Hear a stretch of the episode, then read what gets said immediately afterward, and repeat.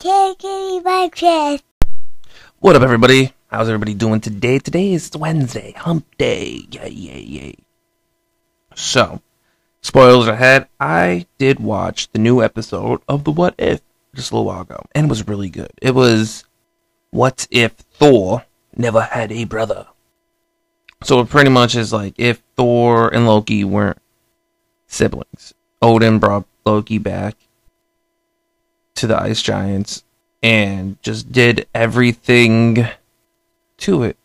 It's very interesting. It was really good. Like Jane Foster was in it. Like a lot of people was in it. Like a lot of voice actors that well, no, actually a lot of actors that played the characters were in it. So that was really good.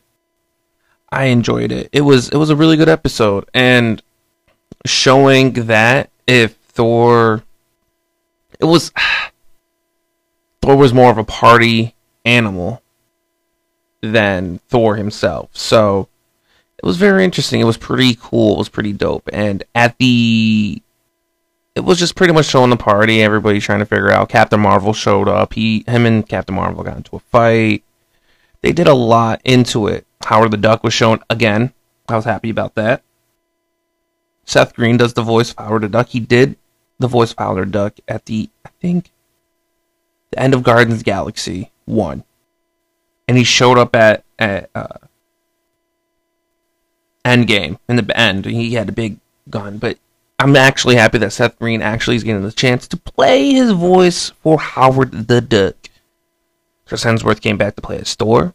Natalie Portman came back as Jane Foster. That was good. I was happy. And then at the end, this like the ending was pretty cool. And I know this is leading into the final episode because they showed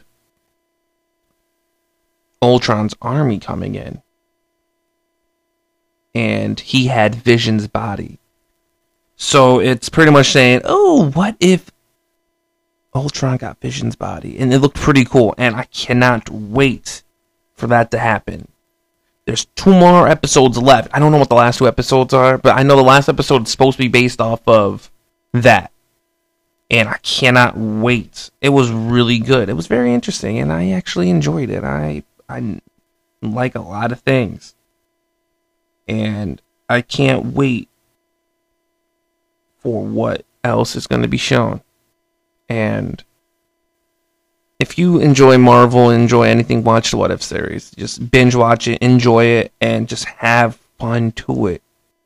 There's not not much to talk about like we got to see Loki as the Frost Giant, and it, it was pretty cool.